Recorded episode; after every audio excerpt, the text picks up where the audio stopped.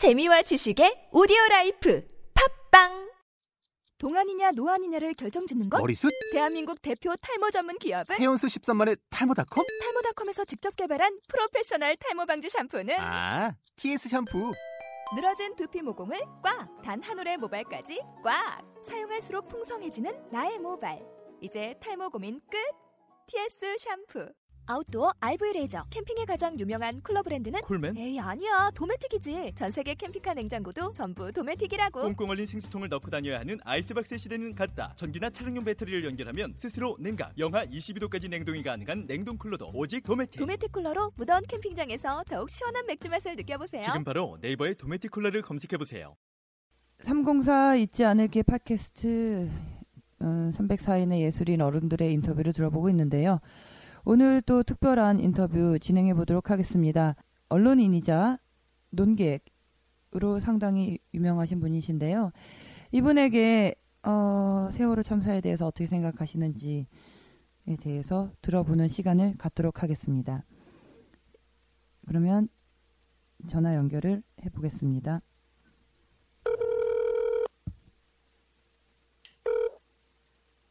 예, 예, 안녕, 안녕하세요. 여기는 304 잊지 않을게 팟캐스트입니다.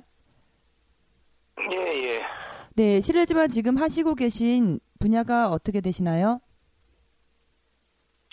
팟캐스트 하고 있는데요. 네, 팟캐스트 이외에는 또 어떤 걸 하시는지 좀 소개해 주실 수 있나요? 음, 그냥 뭐 전반적으로 언론 활동이라고 보면 되죠. 예. 네, 팟캐스트 진행을 하시고 또 언론인으로서 이번 세월호 참사 어떻게 보셨나요? 아, 우리나라 국가가 왜 존재해야 되는지에 대해서 다시 한번 묻는 사건이었다고 생각을 하는데요. 네. 우리나라 국가가 존재해야 되는 가장 기본적인 이유는 국민의 생명과 재산을 지키는 데 있는 건데, 네. 문제는 그 점에서 국가의 존재 이유를 사실은 확인시킬 수가 없었던 오히려 국가가 짐이 됐던 사건이 세월호 사건이라고 생각을 합니다. 뭐 사건은 날 수도 있겠죠. 문제는 사건이 났을 때 바로 국가가 나서서 그것들을 적극적으로 수습을 하고 단 한 명의 생명이라도 구해야 되는 것인데 거기서 총체적인 무능을 드러냈다는 점에서 국가의 존재 이유를 되묻는 사건이었다고 봐야 되는 거죠. 네, 또 언론인으로서 그 두 달이 넘는 시간 동안 계속 주의 깊게 지켜보셨을 것 같은데요. 그동안 예, 그동안 그 팟캐스트에서 어, 세월호에 대해서 어떻게 언급하셨나요? 어, 뭐 저희가 갖고 있는 어, 뭐 한계가 너무나 뚜렷하기 때문에 현장에서 이 희생자 가족들 그다음에 실종자 가족들하고 함께하고 싶었지만 그렇게는 할 수가 없었고 네. 문제는 이 멀리서나마 아픔을 같이 하면서 제가 지금 좀 전에 말씀드렸던 국가의 존재 이유를 되묻는 사건이었기 때문에 그런 부분들에 천착을 해서 좀 다뤘죠. 그리고 또 이 세월호 사건에 대해서 많이 아파하고 분노하는 이 국민들의 이 정서, 이 밑바탕에 무엇이 있는지 이것들을 한번 같이 고민해보는 그런 시간들을 많이 가졌죠. 네, 어, 언론이기 전에 또 개인이잖아요. 개인으로서는 이 시간이 지나는 동안에 어떤 감정의 변화를 겪으셨나요? 아, 처음에는 사실은 뭐 멘붕이라고 표현하는 게 가장 맞을 것 같은데요. 뭐 거의 그 붕괴 수준이었고 네, 그 다음에는 사실은 분노였고 아마 뭐 저라고 해서 똑같은 대한민국 땅에서 살고 있는 똑같은 사람인데 그 개인적인 감정이 어떻게 든 다른 사람과 다를 수가 있겠어요. 거의 비슷했을 거라고 생각하는데 아마 많은 국민들이 똑같았을 거예요.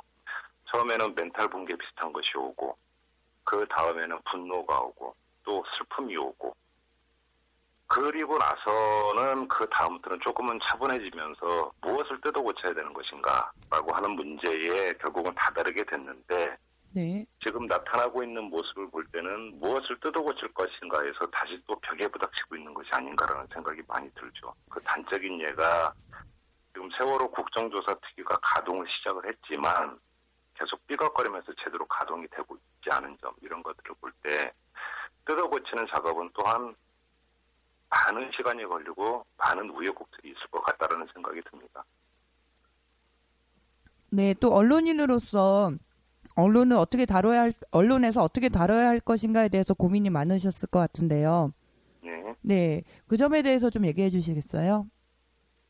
어, 요번에 그 세월호 참사 과정에서 사실은 정부 못지않게 국민들로부터 지탄을 받았던 곳이 언론인데 네, 그 언론이라고 하는 것은 사실은 반걸음 떨어져서 전체를 보고 흐름을 전하고 사실을 객관적인 사실을 전해 들어가는 게 가장 기본적인 책무일 겁니다.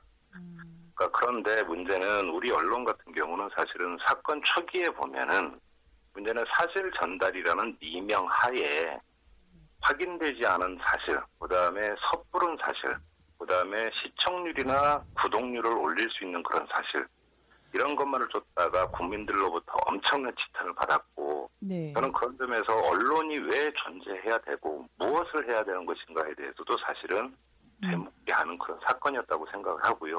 네, 그 여파가 사실은 상징적으로 드러난 게 KBS 사태였고 또 그 뒤에 많은 언론인들이 자성의 목소리를 담은 성명을 내지 않았습니까? 네, 저는 이번 그 세월호 참사가 우리 언론에도 던져진 경중은 상당히 크게 아마 울릴 것이다라고 생각을 해요. 네, 저희 이제 언론인들과도 이제 접촉이 있었는데요. 저희 이제 페이지를 통해서 그 장준형 학생이라고 아시나요? 네네. 네, 그 고모님하고 인터뷰를 했었어요. 그리고 네. 이제 이게 기사화되고 그랬는데 이제 그 동생들 학교까지 막 찾아가서 물어보고 막 그러더라고요. 네. 어, 그 친구들은 지금 또 트라우마를 겪고 있고 굉장히 힘든 시간을 보내고 있잖아요. 예, 예. 예. 그런 분들은 우리 이렇게 자성의 목소리도 높고 그러지 말자라는 물결이 더 큰 것 같은데 그런 분들은 네. 아직까지 그러는 이유가 뭐라고 생각하세요? 아, 거기에는 이 언론의 과도한 경쟁이라고 하는 게 깔려 있는 것이죠.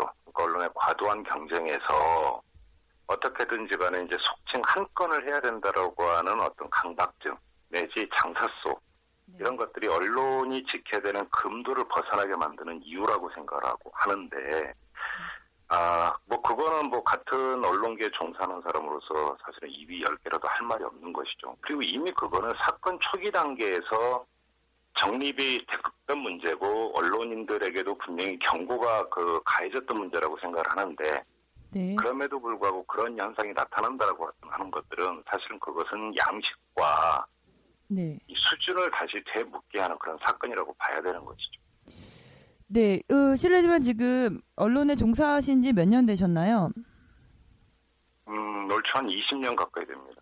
네, 20여 년, 어, 먼저, 어, 언론에 계속 계신 그 선배로서 이런 갈등도 겪으셨을 것 같은데, 이런 갈등에서 윤리를 먼저 선택하게 되는, 그렇게 될 수 있는 힘은 어디서 나오는 걸까요?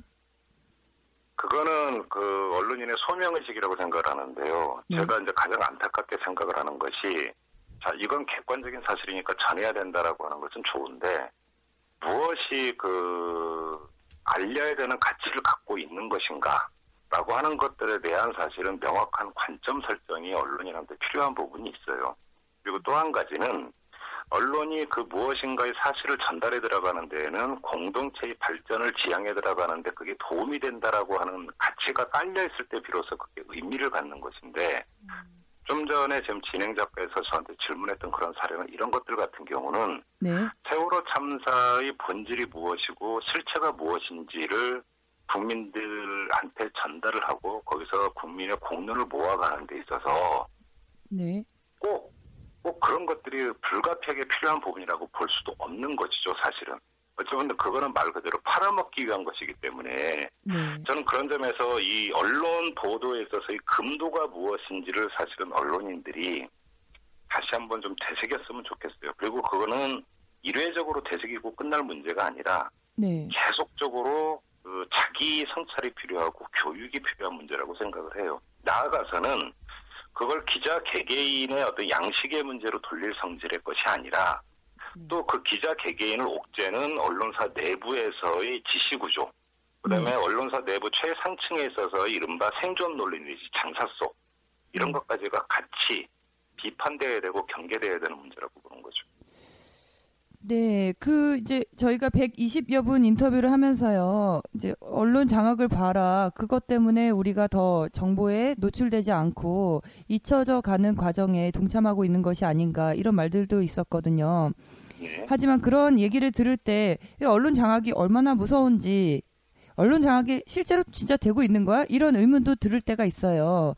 예, 예. 특히나 이 팟캐스트 같은 경우는 청소년들에게도 예, 그 이해가 되고 납득이 될 수 있는 팟캐스트였으면 좋겠거든요. 예. 그런 부분에서 첫째 언론 장악이 실제로 되었는지 객관적으로 사실 근거가 있는지와 언론 장악으로 인해서 많은 국민들이 못 보게 되고 사실을 예, 사실을 접할 기회가 드물어진 게 맞나요?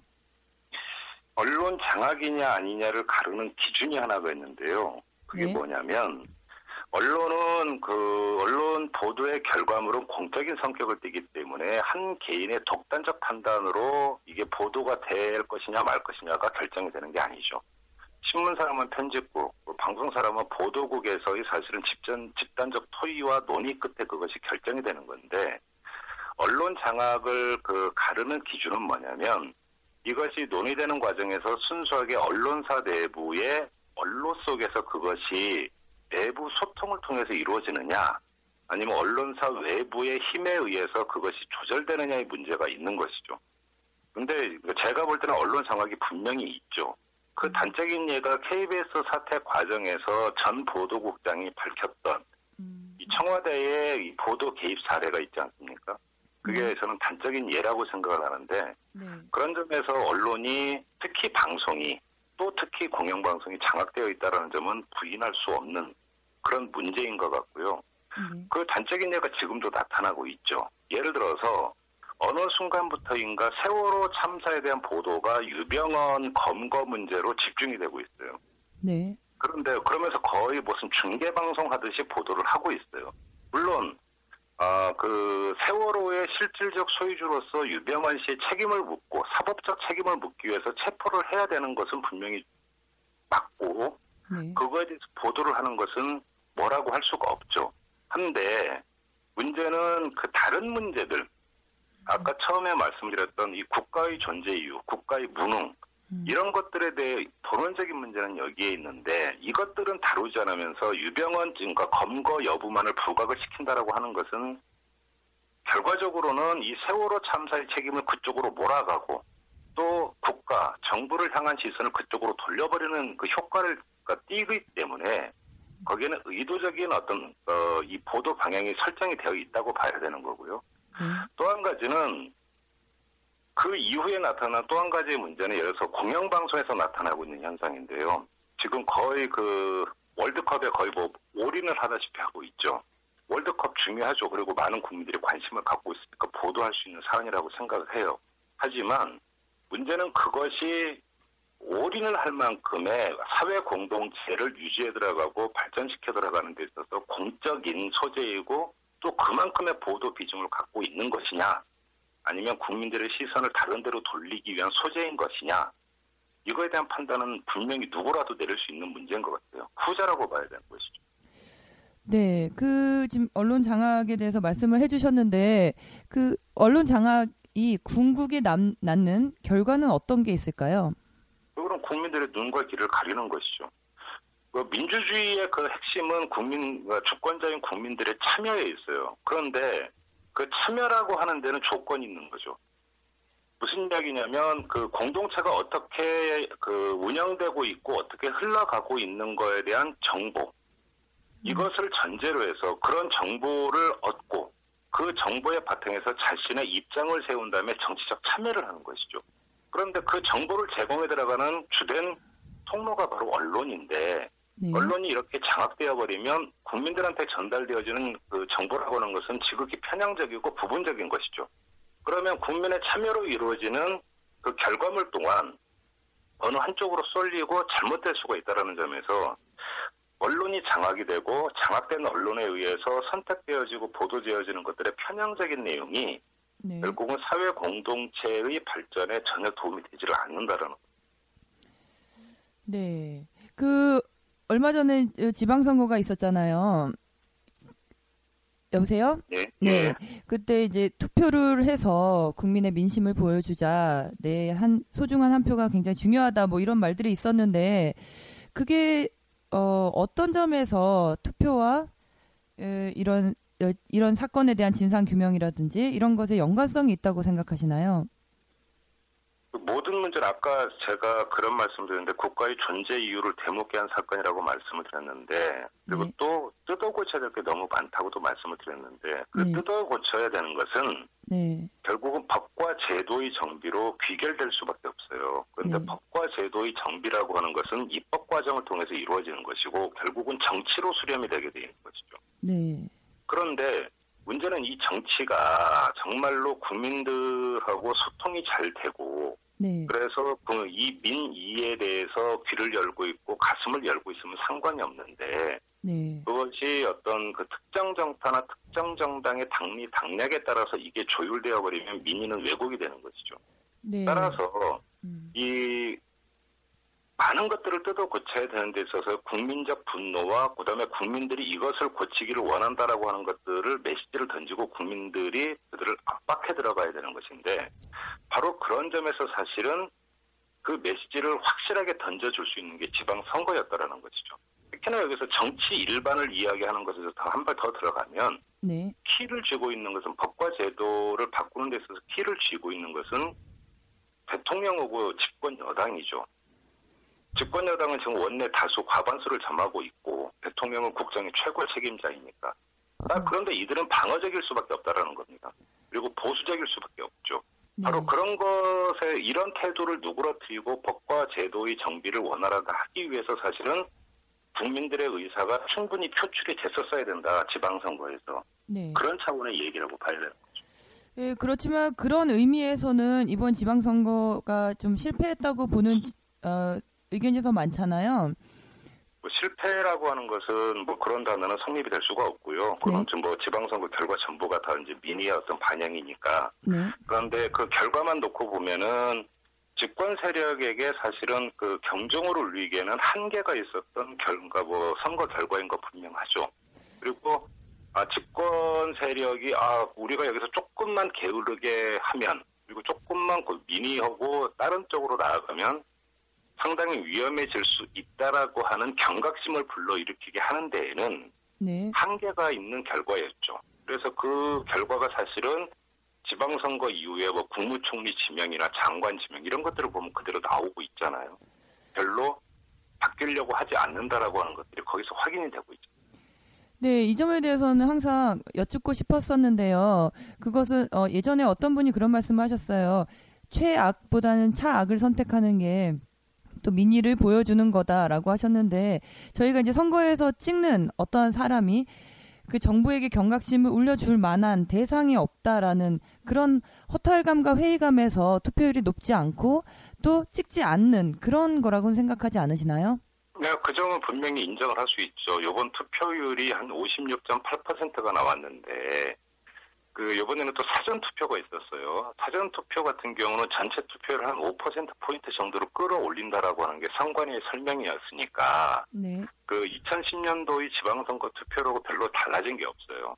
그러니까 음. 지방, 그러니까 그 세월호 참사라고 하는 요인을 고려를 해볼 때, 음. 그, 그러니까 2010년 지방선거에 비해서는 더 많은 국민이 투표에 참여해서 사실은 경종을 울려줘야 되는데 그렇지 못했다. 네. 이거는 분명한 객관적 사실이라고 봐야 되고 왜 그러면 그랬느냐? 그게 지금 그 질문 속에 들어가 있는데 그러면 그 경종을 올려주는 게 무슨 얘기냐면 어느 특정 후보, 특정 정당을 선택을 함으로써 경종을 올려주는 건데 그래서 그러니까 그 내가 경종을 올려주기 위해서 이 정당 이 후보를 찍음으로써 경종을 올려줘야 된다라고 하는 데 있어서의 의지가 별로 없는 왜 상대도 별로 믿지 못하겠다라고 하는 점 이 점은 분명히 그 작용을 했다고 봐야죠. 그건 뭐 객관적인 사실인 것 같고요. 네. 그게 지금 우리나라 정치에 있어서의 가장 큰 문제라고도 볼 수가 있는 거죠. 정치적 대안 세력이 네. 뭔가 믿, 믿었지가 못하고 내지 어떤 사람 같은 경우는 없다라고도 판단할 수 있으니까 이게 음. 지금 우리 정치권 내지 뭔가 이 정치를 통해서 이 사회를 바꾸고자 하는 사람들 입장에서는 그 답답한 아마 그 요인일 거라고 봐야 될 것 같아요. 네. 그러면 지금 이 시점에서 그 대안은 뭐가 있을까요? 음, 지금 이제 거기에 많은 사람들이 막혀 있는 것이죠. 그런데 저는 여기서 중요한 것은 그래, 그러니까 이 정치라고 하는 것은 앞에서도 말씀을 드렸다시피 정치는 정당 정당인들만이 하는 게 아니에요. 정치는 가장 근본적으로는 국민들이 하는 거죠. 주권자가. 그런데 문제는 대의 정치이기 때문에 그 주권자가 해야 되는 정치 행위의 그 일상을 정치인들이 대행을 하는 것 아니겠습니까? 그런데 문제는 그 대행을 하는 정치인들에게 지금 한계가 있고 뭔가 믿업지 못하다라고 한다면 주권자로서 국민들의 직접적인 참여, 그 다음에 그러니까 좀 더 확실한 의사 표현, 일단 여기에서부터 새로운 정치 세력이나 내지 대안이 될 수 있는 그 정당 세력들을 강화해 들어가는 작업들 이게 같이 이루어져야 될 거라고 생각을 해요. 네, 저희가 지금 304인 예술인과 인터뷰를 하고 있거든요. 그 언론인으로서 또 예술인들의 그 사회적 활동이라든지 또 활동을 안 한다든지 이런 모든 것들 지켜보셨을 것 같은데요. 예술인이 사회에 책무가 있다고 생각하시나요?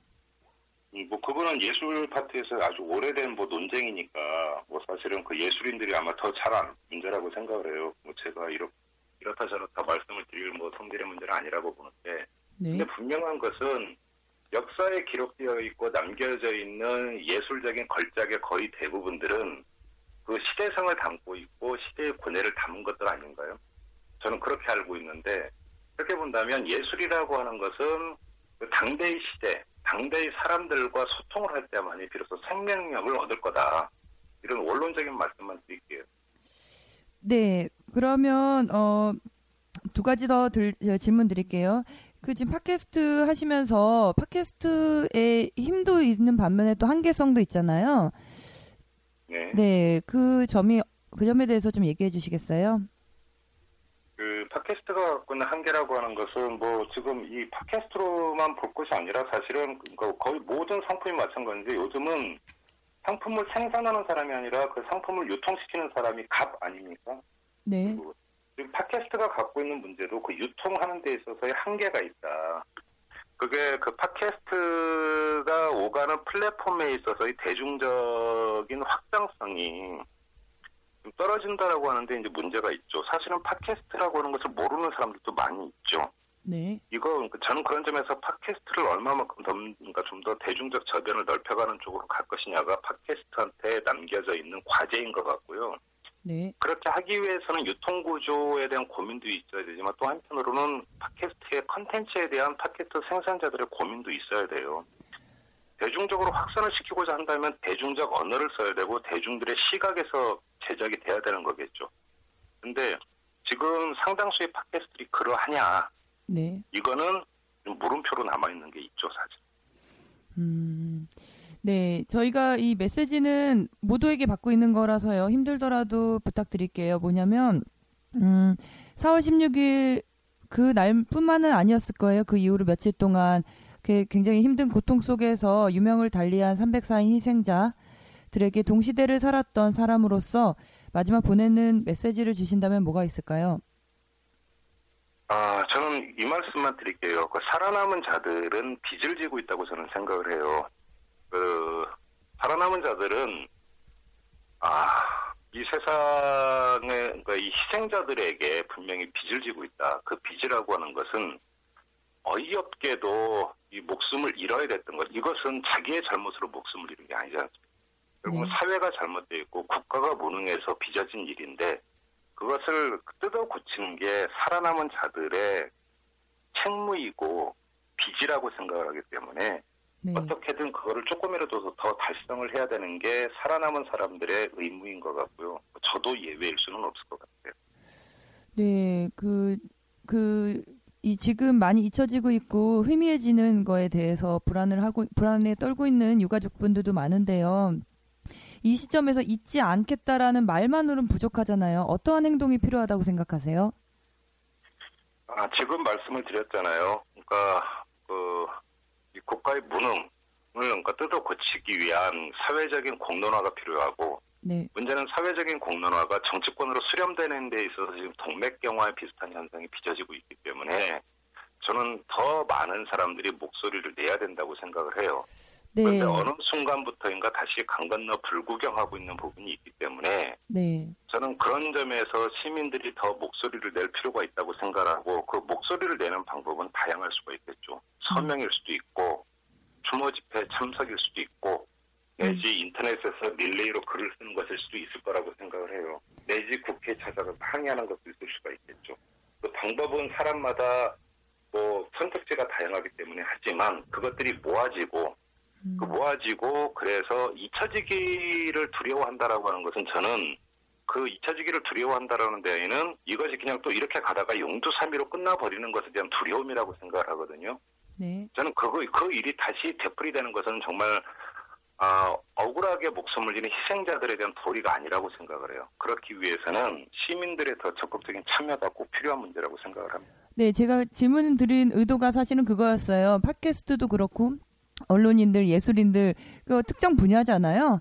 말고 그 지금 일상을 살아가느라 바쁜 시민들 또 지금 어 이 이 정도면 뭐 나 할 만큼 했잖아. 리본 달고 서명했으니까 뭐 이런 분들도 많단 말이죠. 그분들에게 어떻게 어 접근을 해야 될지 저희도 고민이거든요. 그러니까 옛날에 그 전에 어떤 분이 그런 말을 했죠. 정부하면 담벼락에도 글을 써라. 네. 이런 이야기인데 저는 요즘 현대를 살아가는 시민들의 상당수는 페이스북이든 트위터든 자기 표현의 수단은 다 있죠. 네. 그리고 그거를 통해서 거미줄처럼 사람들의 관계망이 형성이 되어 있지 않습니까? 네. 그리고 자신의 페이북에 내지 자신의 트위터에 다시 세월호와 관련해서 한 줄 글을 쓰는 것은 어려운 일이 아니죠. 그리고 그런 과정은 그런 과정이 되풀이 되다 본다면 거미줄처럼 얽혀있는 관계망 속에서 다시 환기되고 다시 기억될 거라고 생각을 해요. 네, 소중한 시간 정말 감사드리고요. 저희도 예, 지속적으로 잊지 않겠다, 예, 동참하겠다라는 거 함께 하겠습니다. 네네. 네, 감사합니다.